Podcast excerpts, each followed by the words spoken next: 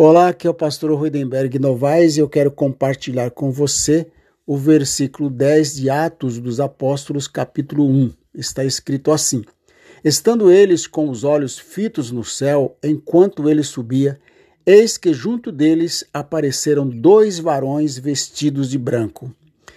Interessante que Jesus não encerrou a sua reunião com os onze no momento da sua partida. Não se despediu deles terminando de dizer as palavras do versículo 8, ele simplesmente começou a subir e logo desapareceu de diante de seus olhos. Não disse nenhum até logo para os discípulos. Vejo aqui um tremendo ensino sobre a onipresença de Jesus. Vejo confirmado aqui o que comentei no versículo anterior. Jesus permanecerá oculto aos nossos olhos até o dia em que o veremos na glória. Porém, nós jamais estaremos fora do alcance de seus olhos, jamais estaremos longe dele. E eis que estou com vocês todos os dias até o confim dos tempos, até o fim dos tempos. Mateus 28, 20.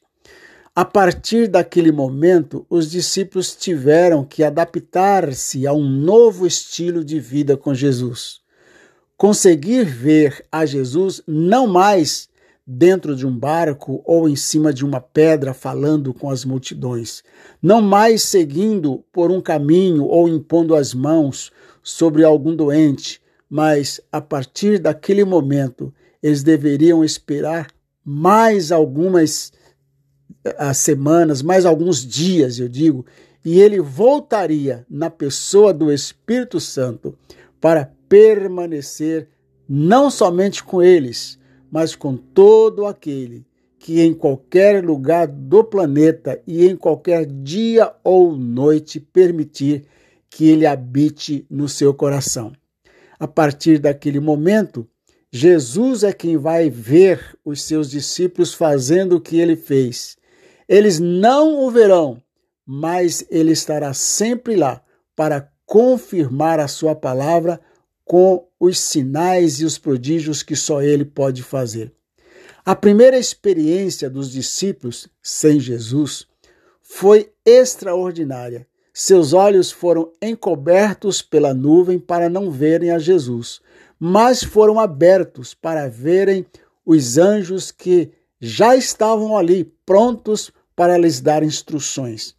Não é frequente a manifestação visível de anjos na igreja, mas é inegável a presença deles entre nós. No livro de Apocalipse, os pastores das igrejas são chamados de anjos. Isso porque a função do pastor na igreja é semelhante à função de um anjo, a de entregar aos homens a mensagem de Deus. Neste versículo, vemos os anjos fazerem exatamente isso. Acompanhe o nosso comentário no próximo versículo para refletir três perguntas. Você acredita na onipresença de Cristo? Você considera que Jesus é um Deus? Você crê que os anjos ainda atuam na igreja? Pense nisso. Que Deus te abençoe.